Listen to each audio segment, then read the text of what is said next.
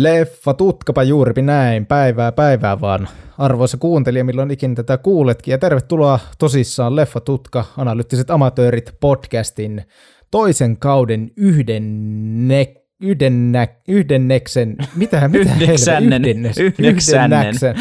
Yhdeksän, yhdeksän, yhdeksännen jakson pariin.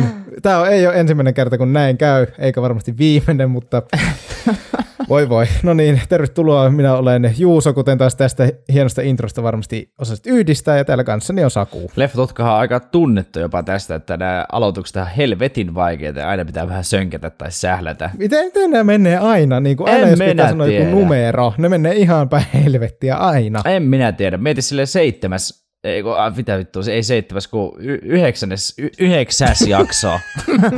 no niin, no niin, tää tarttuu. Hölmöys tarttuu. Ei perse. Tää Yhdeksäs, aivan farsi. yhdeksäs kausi on tällä kaudella. Yhdeksäs kausi on, nyt lopeta. Nyt- oh, vittu. Tää on ihan, ei, ei, nyt lopetetaan ennen kuin edes Nää aloitetaan. Tää, ei, tätä ei leikata yhtä mihinkään. Lää leikataan pois, kyllä hävettää jotenkin. Mutta mieti, yhdeksäs jakso jo tällä kaudella, yhdeksäs toista jakso ja silti tämä alku aina niin hankala. Yhtä hankala. No älä, älä muuta sanoa. Alkaa tässä vaiheessa jo valottua, että se ei ikinä tule helpottumaankaan, mutta Ei, ei. elämä on vaikeaa meillä kaikilla. Se on vain eri osa-alueilla sitten. Niin. Mm. No niin, tosissaan yhdeksäs jakso tätä kautta. Mikä se elokuva meillä Saku on tänään käsittelyssä ja miksi? Meillähän on ollut käsittelyssä The Gentleman-niminen elokuva Guy Ritchietä. Ihan tämmöistä tuttua ja turvallista Guy Ritchietä voisi joku ehkä näin sanoa. Vuodelta 2019 saanut ensi iltansa meillä tuota, reilu vuosi sitten, helmikuussa 2020, saanut ensi iltansa Suomessa, mutta 2019 ilmestynyt Guy Ritchie tämmöinen toimintarikoselokuva. Äh, Guy Ritchie on meillä myös tässä elokuvassa käsikirjoittajana ja yhdessä Ivan Atkinsonin, Mar Davidson ja Lauren Bondin kanssa. Ja Guy Ritchie on myös ollut tuottamassa tätä elokuvaa toisen käsikirjoittajan Ivan Atkinsonin sekä Bill Blockin kanssa. No niin, mennään traileriin. Yes.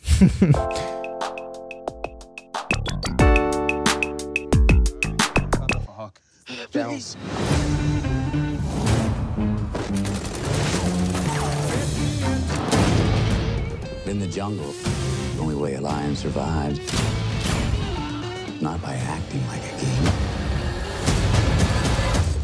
by being the king. Mickey Green, syntynyt 1942 Lontoossa, oli englantilainen gangsteri, jota on pidetty yhtenä Britannian johtavana huumekeisarina. Green oli Wembley Mobin pomo, jota epäiltiin muiden rikosten lomassa myös huumeiden maahantuonnista. Hänen epäiltiin sekantuneen huumeisiin 1980-luvun alkupuolella päästyä vankilasta, ja hänen rahavirrastaan arveltiin hyötyvän myös osa poliiseista. Lisäksi hänen koskemattomuuttaan lisäsi se, että hän teki yhteistyötä Clerkenwell Crime Syndicatein eli Adams Familyn eli A-Teamin kanssa, joka oli UK yksi suurimpia rikollisorganisaatioita. Green onnistui pakoilemaan viranomaisia jota kuinkin 20 vuotta, kunnes hänet otettiin kiinni FBIn toimesta, mutta vapautettiin kuitenkin ilman oikeudenkäyntiä. Herra kuoli vuonna 2020 ja hänen lainausmerkeissä arvoksi oli arvioitu noin 75 miljoonaa puntaa. Uh, The Gentleman-elokuva. Pääosissa Matthew McConaughey, Charlie Hunnam, Michelle Dockery, Colin Farrell, Henry Golding, Hugh Grant, Jeremy Strong ja Tom Wu, mitä olen täällä itselleni merkannut. Ja hahmokavalkadi on aika iso, hahmoja riittää, eli tässä, onko tässä nyt seitsemän nimeä vai mitä onkaan, en osaa laskea, niin tässä ei ole suinkaan kaikki. Elokuva on katsottavissa täällä Suomessa ainakin Viaplayssä. Sieltä voi katsoa, jos olet Viaplay-asiakas, niin sieltä ei, ihan- ei tarvitse vuokratakaan tällä kertaa, niin kuin monta meidän muuta elokuvaa on pitänyt vuokrata. Tämä pitäisi nä- näkyä ihan, jos olet maksava asiakas toki. Mm, paitsi, että ei voi enää pelata vanhaa korttia, että teenpä taas uuden sähköpostin, vaan nyt minunkin piti taas vaan ottaa tätä elokuvaa varten maksaa se koko saatanan kuukausi. Ennen minä olisin vuokrannut. Loppuko, tuota, loppuko sähköpostit, joilla tehdään uusia tunnuksia eilen? Loppu ja rahat sitä myötä. Kategoria meillä on tänään suositus. Kiitoksia tästä vaan Rikulle sinne Helsinkiin tästä suosituksesta. Tulipa tämäkin elokuva nyt katsottua. Kiitos Riku. Aika pitkään ollut katselun listalla, saatiin tämä onneksi nyt katottua. Kattelin Wikipediasta, aina yhtä luotettavasta Wikipediasta, että budjetti oli jotain reilu 20 miljoonaa, ja tämä elokuva tuotti 115,2 miljoonaa dollaria. Eli ihan mukiin menevä tuotto. Tietysti tiedä, varmaan yllättävän isot markkinointikulut tälläkin silloin ollut, kun tämä tuli reilu vuosi sitten, niin en tiedä. Mutta ei Guy, Guy Ritchie-elokuvat ylipäätäänkään ole mitään tämmöisiä jäätäviä kassamagneetteja. Hahmona meillä tässä pyörii Michael Mickey Pearson, häntä näyttelee Matthew McConaughey, hän on Britannian marihuana imperiumin kuningas. Sitten meillä on Raymond, häntä näyttelee Charlie Hunnam, hän on Mickin oikea käsi ja apuri.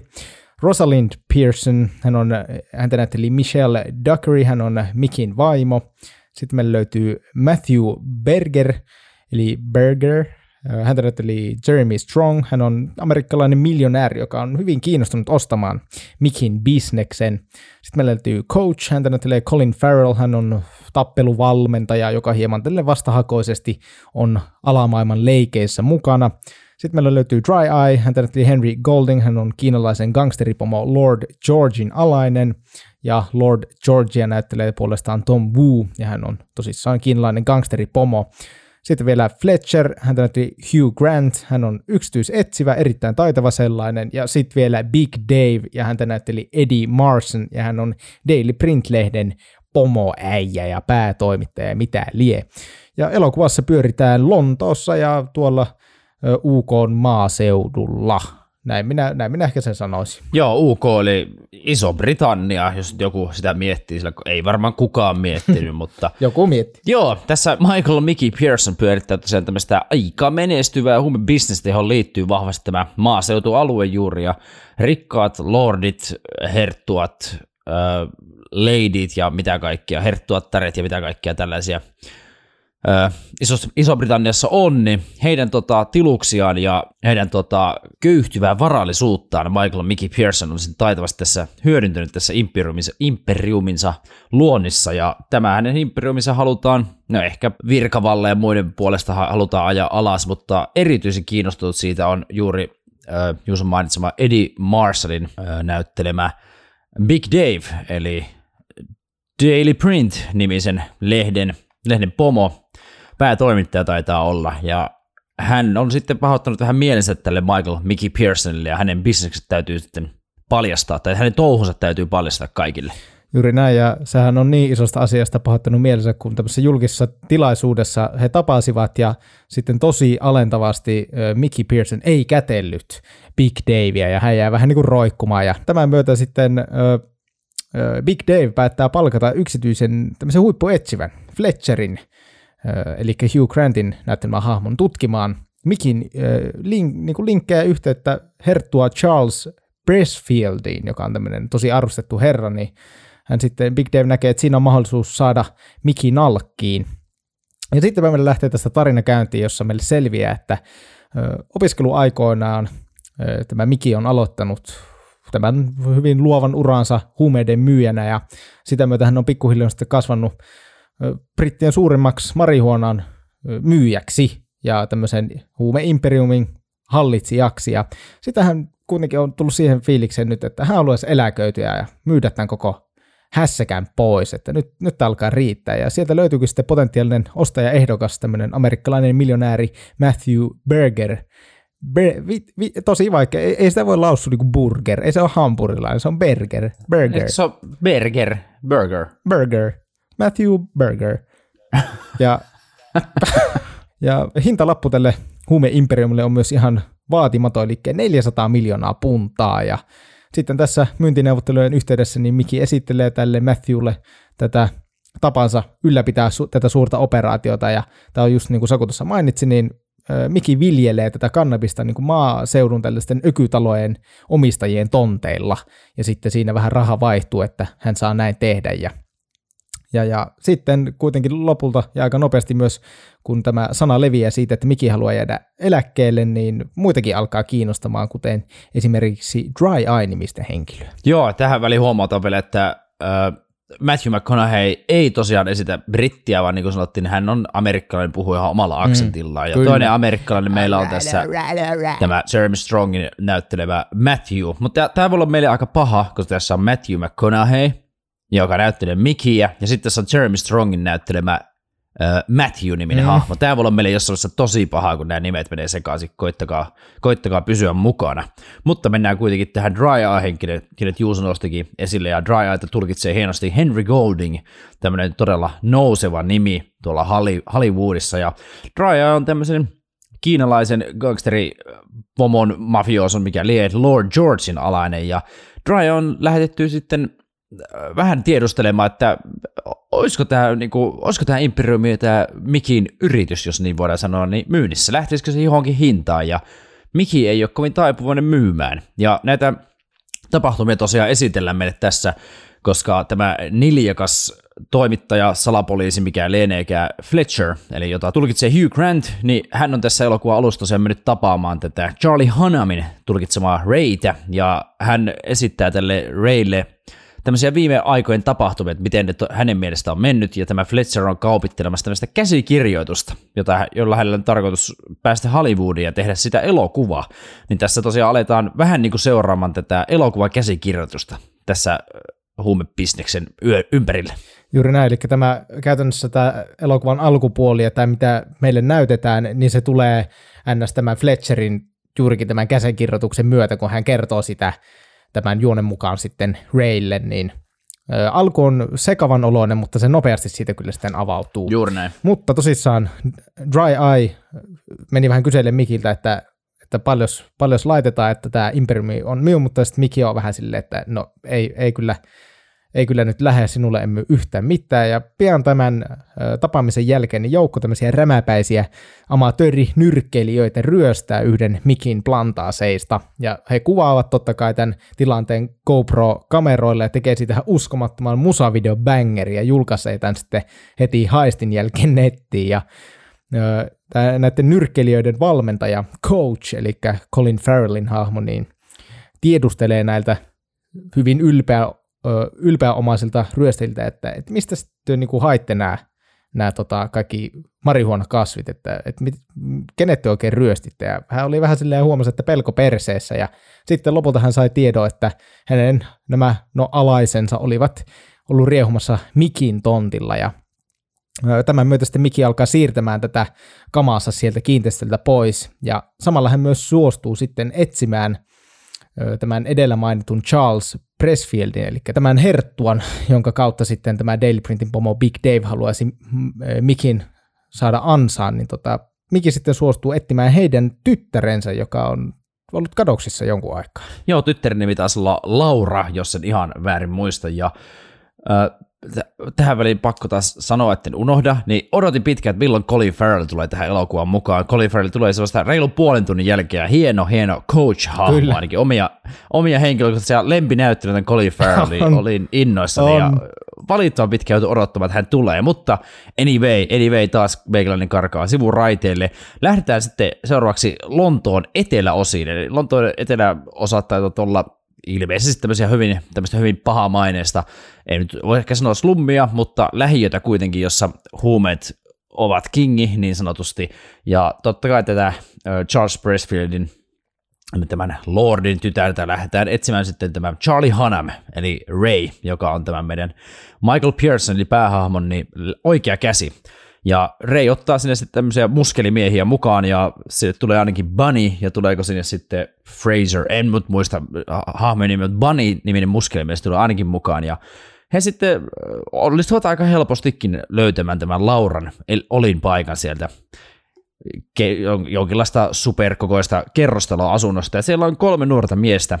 Ja sitten on tämä Laura, joka on vähän huonossa hapessa ja siellä erinäisiä huumeita, ilmeisesti heroiini taitaa nyt näillä nuorilla olla se päivän sana sitten, ja se taitaa nyt se trendi, trendihuume tässä vaiheessa.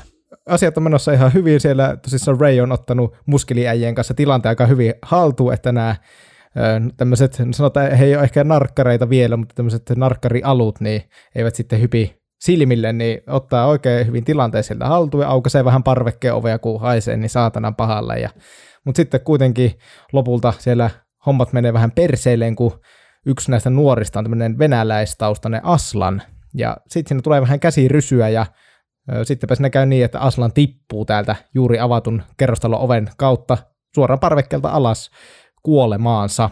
Ja tämän myötä sitten tämä vähän niin kuin jäänyt tässä vaiheessa, mutta tiedetään, että tämä tulee tuottamaan ongelmia myöhemmin, mutta kuitenkin tehtävä onnistuu siinä mielessä, että tämä Lordi Bressfieldin tytär saatetaan turvallisesti kotiinsa, mutta kuitenkaan kauaa ei mene, niin meille näytetään, että tämä Laura sitten öyskyttää itsensä hengiltä, eli ottaa sitten yliannostuksen ja kuolee pois, niin Kyllä. traaginen loppu hänelle. Mutta kuitenkin sitten, kun tämä hässäkkä tässä pyörii, niin sitten coach menee tapaamaan Rayta vähän myöhemmin pahoitellakseen tätä, että hänen nämä oppilaat ja ehkä, en, en tiedä onko kätyri väärä sana, mutta sanon kyllä myös, että he on vähän kätyreitä. Niin. Ei ehkä, ehkä kätyri, ehkä he on tämmöisiä, tai Ray on tavallaan niiden poikien suojelija, että hän niin. haluaisi tarjota heille par, paremman elämän, niin kuin, ja se parempi elämä on siis tämmöinen nyrkkeily- ja kamppailulajit, niin kuin, no joo. Eikä, eikä välttämättä se elämä sillä kaduilla, että no mut joo, kätyreitä he silti on, ihan sama. no sanotaan, sanotaan oppilaat, eli hän menee Ray, Raylle vähän pahoittelemaan, että oppilaat teki silleen tymästi ja kävi sille mikin tilalla vähän ryöväilemässä. Ja tämän myötä sitten coach tarjoaa apuaan tälle Ray, Raylle ja sitten myös Mikille. Ja myöhemmin hän sitten saa tehtäväksi myös selvittää, että kuka oli kertonut näille hänen oppilailleen tästä Mikin hyvin salaisesta ö, tilasta ja sen lokaatiosta. Ja kuka oli sitten kyseessä, kuka oli hahmo, hänellä oli aika erikoinen nimi. Siis me, niinku, me ollaan niin tyhmä huumori, että me nauroin tässä niinku oikeasti ihan fiili, fiilistelin täällä kotona, että miten hauska juttu se oli. Siis, Tämä, joka, Oli se ihan hauska. Tämä myyrä, rotta, miten se Toluakas sanoi, joka on siis paljastanut näille nuorille äh, coachin suojateille tämän äh, Mikin huumekätken lokaatio, joka ryöstää tässä aiemmin elokuvassa, niin hänen, tämän hahmon nimi on Puck, eli Puck, eli fuck, mm. P-H-U-K, vähän niin kuin fuck, mutta PH-lla. Kyllä. Niin tästä, tästähän tulee niin kuin elokuva hauskin kohtaus, kun nämä puhuu tästä nime, nimestä Puck, Pahak. Pahak. Joo, sitten väännetään aika monenlaista vitsiä, ja siis pakko myöntää, että oma on niin huono huumoriton, että nauroin. Ja no, Pak on tosiaan saatu nalkkiin, ja Pak sitten laittaa paljastamaan, paljastamaan asioita, ja tästä tota, löytyy semmoinen aika helppo yhtälö sitten tähän Dry Eye, Henry Goldingin esittämään Dry Eye ja Tom Woon esittämään uh, Lord George tähän kiinalaiseen gangsteriin. Näinpä, eli tästä totta kai tehdään sitten, vedetään vähän niin kuin johtolankoja, Ray ja sitten Miki, että, että kertaa Fuk, eli Puk, eli Fuk, eli P-Hook oli toiminut vähän niin kuin Dryan alaisena, ja Drya toimii Lord Georgein alaisena, niin totta kai se on ollut sitten tämä Lord George, joka on määrännyt sitten tota, pyytä, tai niin kuin, joka on pyytänyt Dryan silloin vähän tiedustelemaan tästä Imperiumin hinnasta ja että he ovat sitten paljastaneet tämän lokaatio. Ja totta kai sitten Ray ja Miki lähtee käymään visiitillä tuolla Lord Georgein luona. Ja äh, sitten siinä sanotaanko, että Miki ja Ray käy siellä vähän tiedustelmassa, että, että mikä homma ja miksi astut meidän varpaille, mutta Lord George vähän vaikuttaa, että hän ei tiedä mitä tapahtuu, mutta kuitenkin sitten vähän niin kuin näin silmä silmästä ö, tyyppisesti, niin sitten Mickey ja Raymond niin tuhoaa yhden tämmöisen heroini tehtaan, mikä tota, Lord Georgeilla on sille pyörimässä. Eli hän, hän ei siinä mielessä ole mikin toimialalla, kun hän ei marihuonaa silleen se välitä, mutta heroiini ja taisi olla kokkeli, niin ne, ne kulkee aika hyvin hänen kauttaan, mutta sitten tämä Lord George totta kai on tästä aika vihainen ja hän sitten kohtaa tämän Dry Eye ja kysyy tältä, että miksi ihmeessä hän on mennyt hänen selän takana sohlaamaan tämän Mikin toiminnan kanssa, ja sitten Dry Eye vetääkin aika kovat piippun niin sanotusti, ja hän tapattaa tämän kiinalaisgangsteri, eli Lord Georgin, ja vähän niin kuin valtaa hänen, hänen tuon tota, toiminnan, ja tästä myös sitten myöhemmin selviää, että Dry on tehnyt yhteistyötä tämän miljonääri Bergerin kanssa, joka siis alun pitäen oli tämä, joka pitäisi ostaa Mikin imperiumi, ja he oli tehnyt yhteistyötä siitä lähtien, että, että tämä lokaatio paljastuisi, että sinne tulisi nämä ryöstäjät, jotta sitten Miki olisi pakko alentaa tämän Imperiumin hintaa, jotta sitten Berger saisi sinne vähän voittoa, kun hän sitten se ostaisi. Niin tässä oli tämmöinen juoni punottu jo heti alusta lähtien. Joo, ja Hugh Grantin esittävä Fletcher, hän tämän, tämän on tiedostanut, hän on seurannut tilannetta ja kertoo nämä tietonsa tälle Mikin oikealle kädelle Raylle, ja tässä käydään tuota, parhaan lontoolaisen jalkapallojoukkueen kotistadionille Emirates Stadiumilla tuolla Pohjois-Lontoossa, käydään vähän jalkapallopelissäkin tässä elokuva-aikana, ja siellä on tämmöinen tärkeä kohtaus, missä juuri Dry Eye ja tämä marihuona imperiumin ostamista miettivä Matthew, eli Jeremy Strong, tapaavat, ja jäävät sitten tosiaan kiinni tästä, ja Dryer ei tosiaan riitä, että hän saisi enemmän valtaa, ja että hänestä tulisi tämän Matthewn kakkosmies, vaan hän haluaa valata tämän koko toiminnan itselleen. Ja hän sitten kokee, että hyvä suunnitelma on varmaan, jos ei saa Mikiä, eli Michael Pearsonia kiinni, niin otetaan sitten Michael Pearsonin vaimo, eli Rosalind Pearson, jota tulkitsee tämä Michelle Dockery, Downtown Abbeystä tuttu ilmeisesti, Michelle Dockery, ja mutta eihän sekään, tämä kidnappaus ei sitten ihan putke, vai mitä Juuso? Se meni ihan, ihan päin persettä näin suoraan sanotusti. Tässä vaiheessa ö, katsojille on tullut jo selväksi, että tämä Rosalind on Mikille niin kuin se maailman tärkeä asia, se menee kaiken edelle, niin sitä myötä on aika huono idea sitten lähtee, lähtee häntä kidnappaamaan, mutta sinne menee sitten Dry Eye kahden ö, miehensä kanssa ja on silleen, että nyt, nyt sinä lähdet meidän matkaa, mutta sitten tässä on meille aikaisemmin esitetty tämmöinen paperipaino, pistooli, mikä on erinäisten tapahtumien kautta tullut tähän juoneen mukaan, ja Rosalind tällä pikkupistoolilla sitten saa lopetettua nämä Dryan kaksi miestä, ja sitten kun tähän pistooliin menee just kaksi luotia kerrallaan, niin sitten Dry päättää, että hän ottaa tilanteesta taas otteen ja käy sitten Rosalindin päälle. Ja siinä semmoisena hirveänä nilkkinä kun onkin, niin yrittää sitten ö, raiskata Rosalindin, mutta onneksi juuri ennen kuin tämä hirveys tapahtuu, niin Miki pasahtaa mestoille ja hyvin epäröimättä sitten lopettaa Dry Eye, mutta Mikinkään matka tämän tapahtuessa ei ollut helppo, koska just ennen kuin Miki saapui tänne paikalle, niin hän mennä saada luodin kalloonsa, kun venäläinen palkkamurhaaja yritti tappaa hänet. Ja hänet sitten kuitenkin tämä uskollinen Ray pelasti ja kerkisi sitten ottaa tämä murhaaja hengiltä ennen kuin hän otti sitten Mikin, mutta kuitenkin Miki kerkisi pasattaa mestolle ja hyvin kylmällä katseella sitten parilla luodilla pisti Dry Eye sanotaanko pois päiviltä. Joo, tähän nyt on saatu tosiaan yhdistettyä kiinalaiset gangsterit, amerikkalais, englantilaiset gangsterit, nyt vähän alkaa jotenkin sotkentumaan myös venäläiset tähän, sitten tässä on vähän sanomalehden päätoimittaja ja sitten on vähän salapoliisi, että hahmoja tosiaan riittää, tapahtumia riittää ja kääntä riittää. Me ojotaan jonkun verran mutkia tässä, koska jos kävisi kaikki avaamaan, niin saattaisi mennä yllättävän kauan. Elokuva ei sinänsä tosiaan niin kuin mitenkään superpitkä ole alle kaksi tuntia, mutta tässä tapahtuu kaiken näköistä kaasuona aika tiukasti pohjassa tämänkin elokuvan kohdalla.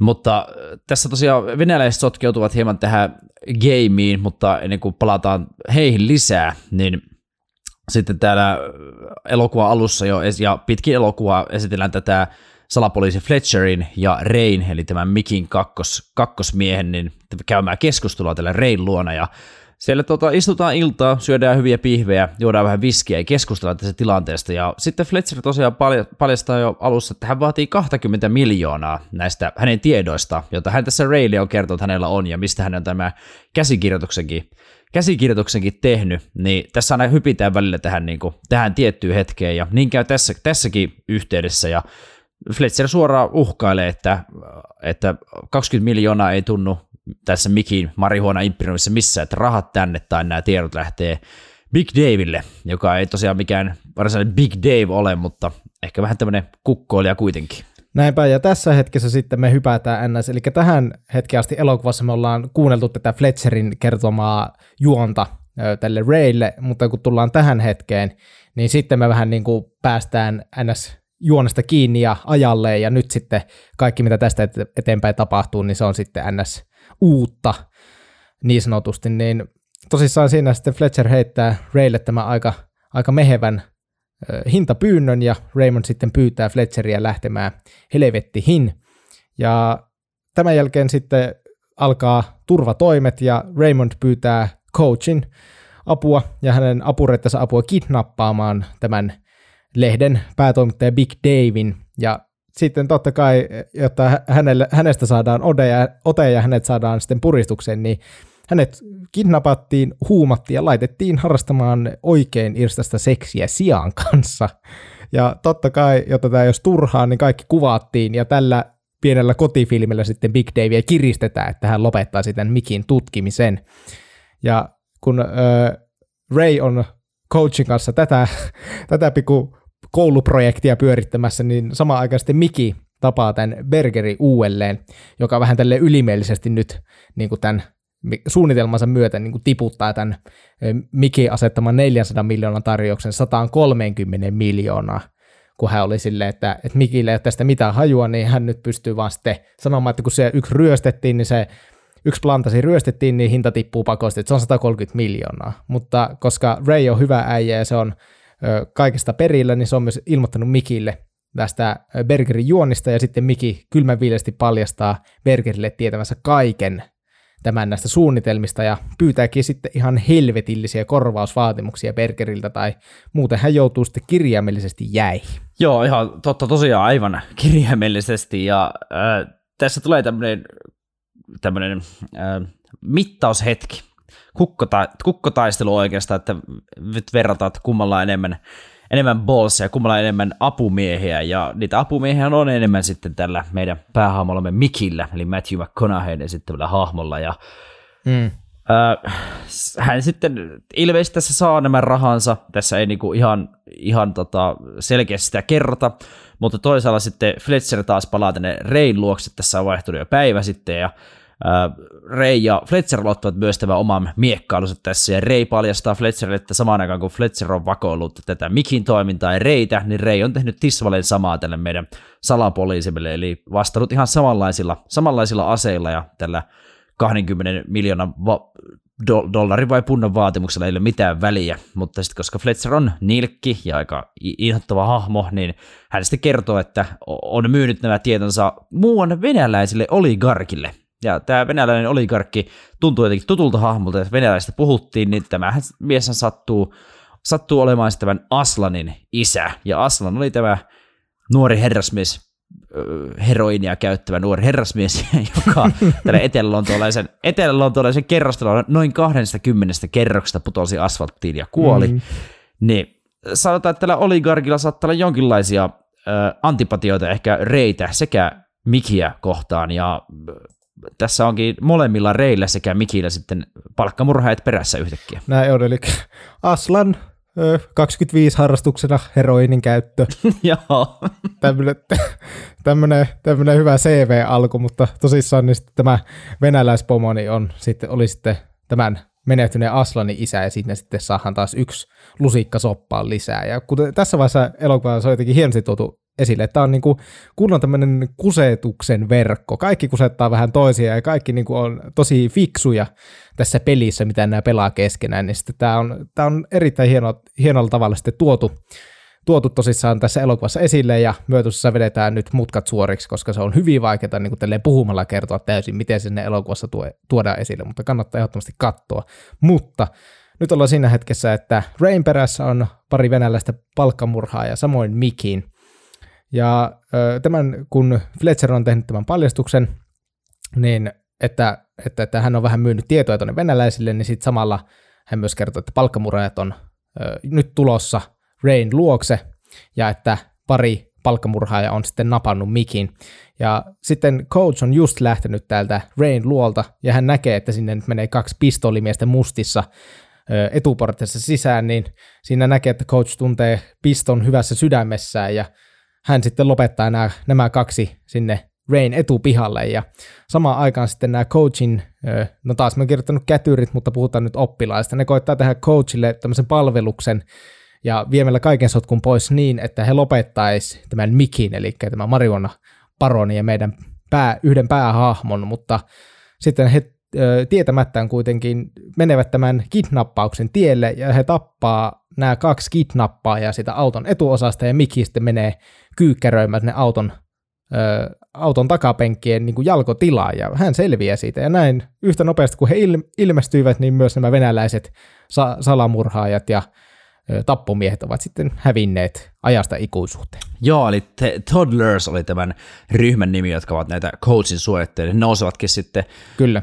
yllättävän, yllättäen niin tota, aika isonkin rooliin tässä ö, elokuvassa. Ja elokuvan lopussa sitten nähdään, kun Fletcher on tämmöisen elokuvastudion sattuvalta Miramax, joka on myös tuottanut tämän The Gentleman-elokuvan, niin Miramaxin studiolla täällä Lontoossa esittelemässä sitä elokuvan käsikirjoitusta ja hän kertoo, että hänellä on vähän kiire Hollywoodiin, että hän lähtee kauppaamaan tätä ja Miramax Pomo on siinä vähän ihmeessä ja vaatii vähän lisää selityksiä, mutta Fletcher on kiireinen mies, hänellä ei ole aikaa, aikaa selittää. Ja tässä tulee aika hauska, tota, kun hän studiolla, niin siellä näkyy taustalla The Man from Uncle, niin julista. Huomasitko Juuso tämän? Joo, niin sehän on myös huomasin. Guy Ritchie-elokuva, ja se oli, no itse tykkäsin, tykkään tuommoista pienestä easter eggeistä, sen huomasin, niin kuin joo, oli kiva.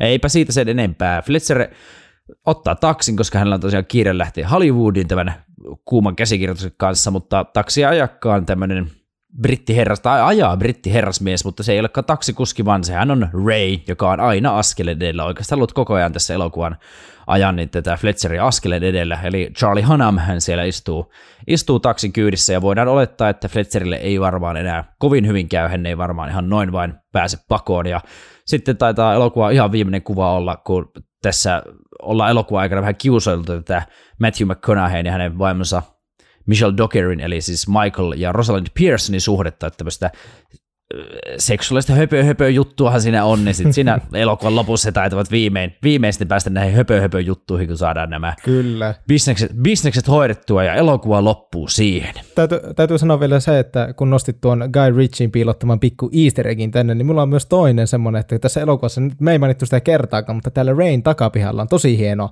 aivan äärimmäisen hienon näköinen ulkogrilli, mm. semmoinen tosi poikkeavan näköinen, niin sen on suunnitellut Guy Ritchie itse Joo, ja niin kuin tätä elokuvaa varten. Joo, ja siis toinen, mikä elokuva alussa tulee, eli tämä pubi, missä Mickey Pearson pyörittää näitä bisneksiä, niin siinähän äh, tota, Hanassa oli semmoinen, oliko se Gritchy vai mikä se bissen nimi oli, koska selkeästi se näkyy siinä, siinä Hanassa, niin tämähän on Guy Ritchie ja muun David Beckhamin oma olutmerkki tuota Englannista.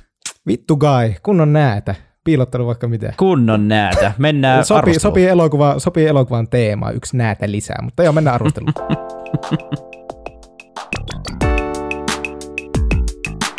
No niin, no niin, no niin, meidän perinteisissä arvosteluissa IMDB ja Rotten Tomatoes meikäläisellä taas IMDB. Täällä on 7,8 kautta 10 arvosana, eli tämmöiselle aika Guy Ritchie-mäinen arvosana ja tämmöiselle toimintakomedia pätkälle, niin erittäin hyvä arvosana, 251 000 ja Rapiat on käynyt antamassa yleistä ääniä. Ja Metascore on 51, ö, 44 kriitikolta, ei mikään superhyvä. Hollywood Reporter on antanut 70 ja The Wrap 63, ne on parhaat ja muut on sitten 60, 50, 40, eli ei mitään kummosta. Mites Rotten Tomatoes? Joo, yllättävän alakantti tuo IMDb.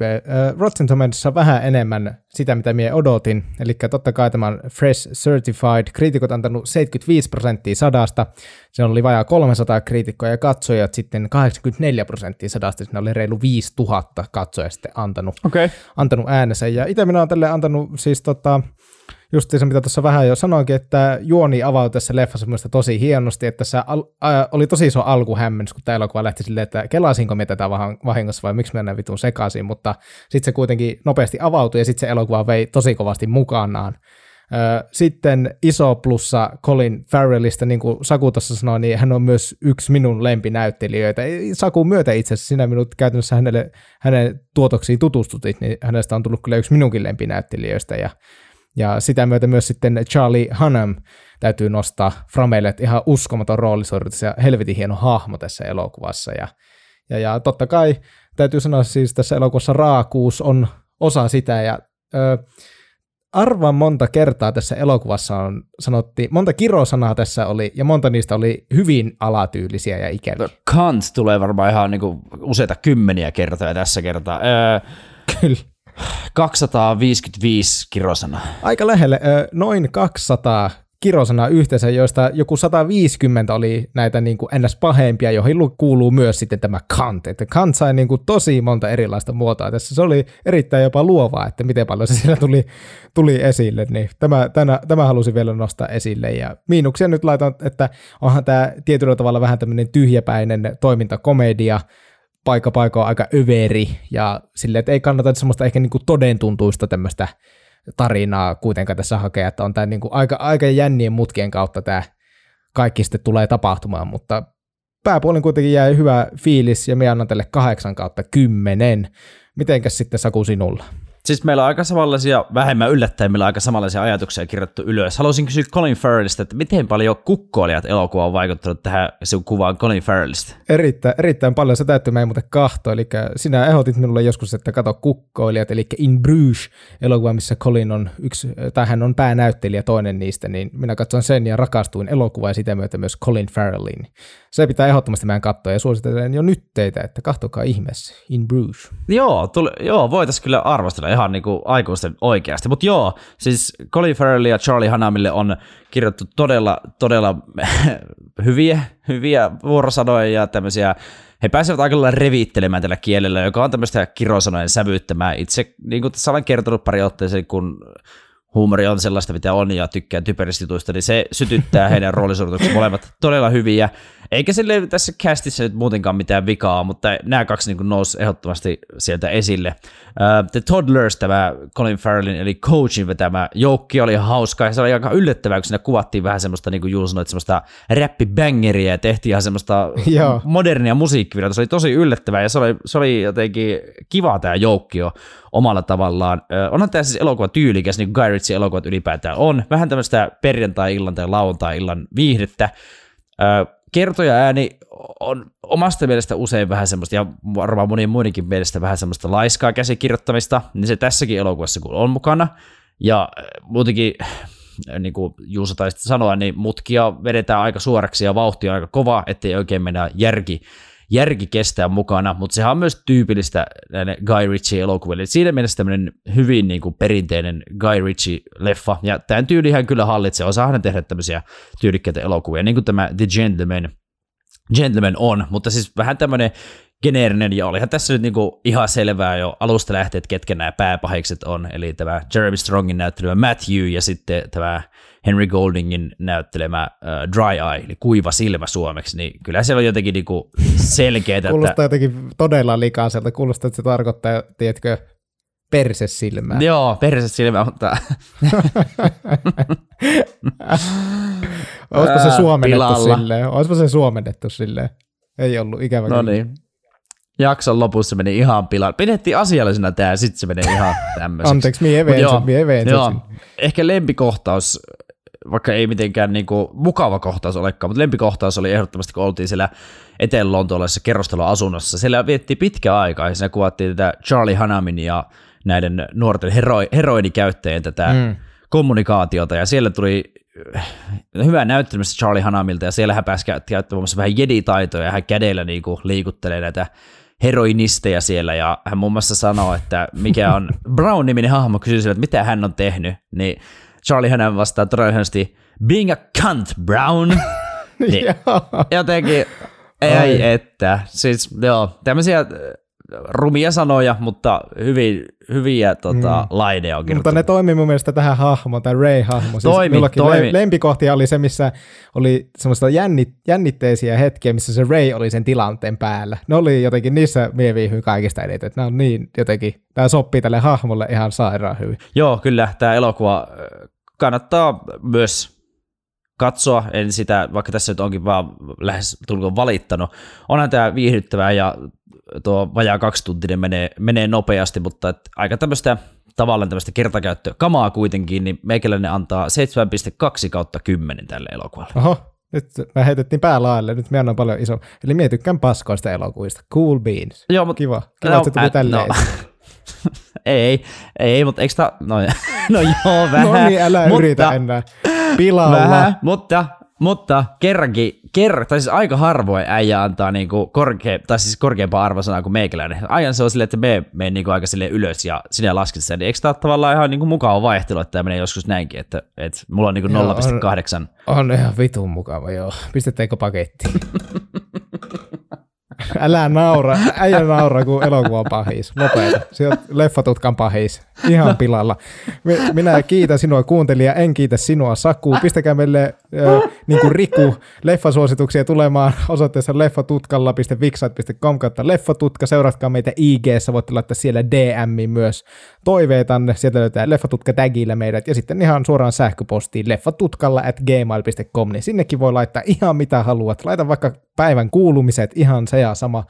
Laita jotain. Olisi kiva, että tulisi muutakin kuin roskapostimainoksia tosissaan ei, ei siinä sitten muuta kuin mennään kuule ensi viikko ja ensi kertaa. Joo, kiitos, kiitos Juuso, kiitos Riku vielä kerran suos, suosituksesta ja laittakaa meille viestiä. Meillä on tässä vielä kakkoskautta, en tiedä onko tämä hirveä spoileri, viisi jaksoa jäljellä, eli vähin käy ennen kuin, Ui, ui, ui, vähin ui. käy ennen kuin loppuu. Kiitoksia tästä jaksosta ja Viaplaysta voitte sitten katsoa tämän The Gentlemanin, jos haluatte mennä katsomaan, menkää sinne. Hei hei! Hei hei, mie saa kyllä unta ensin, kun mikä on vaan paskoja elokuvia, tai me tykkään. Pilalla.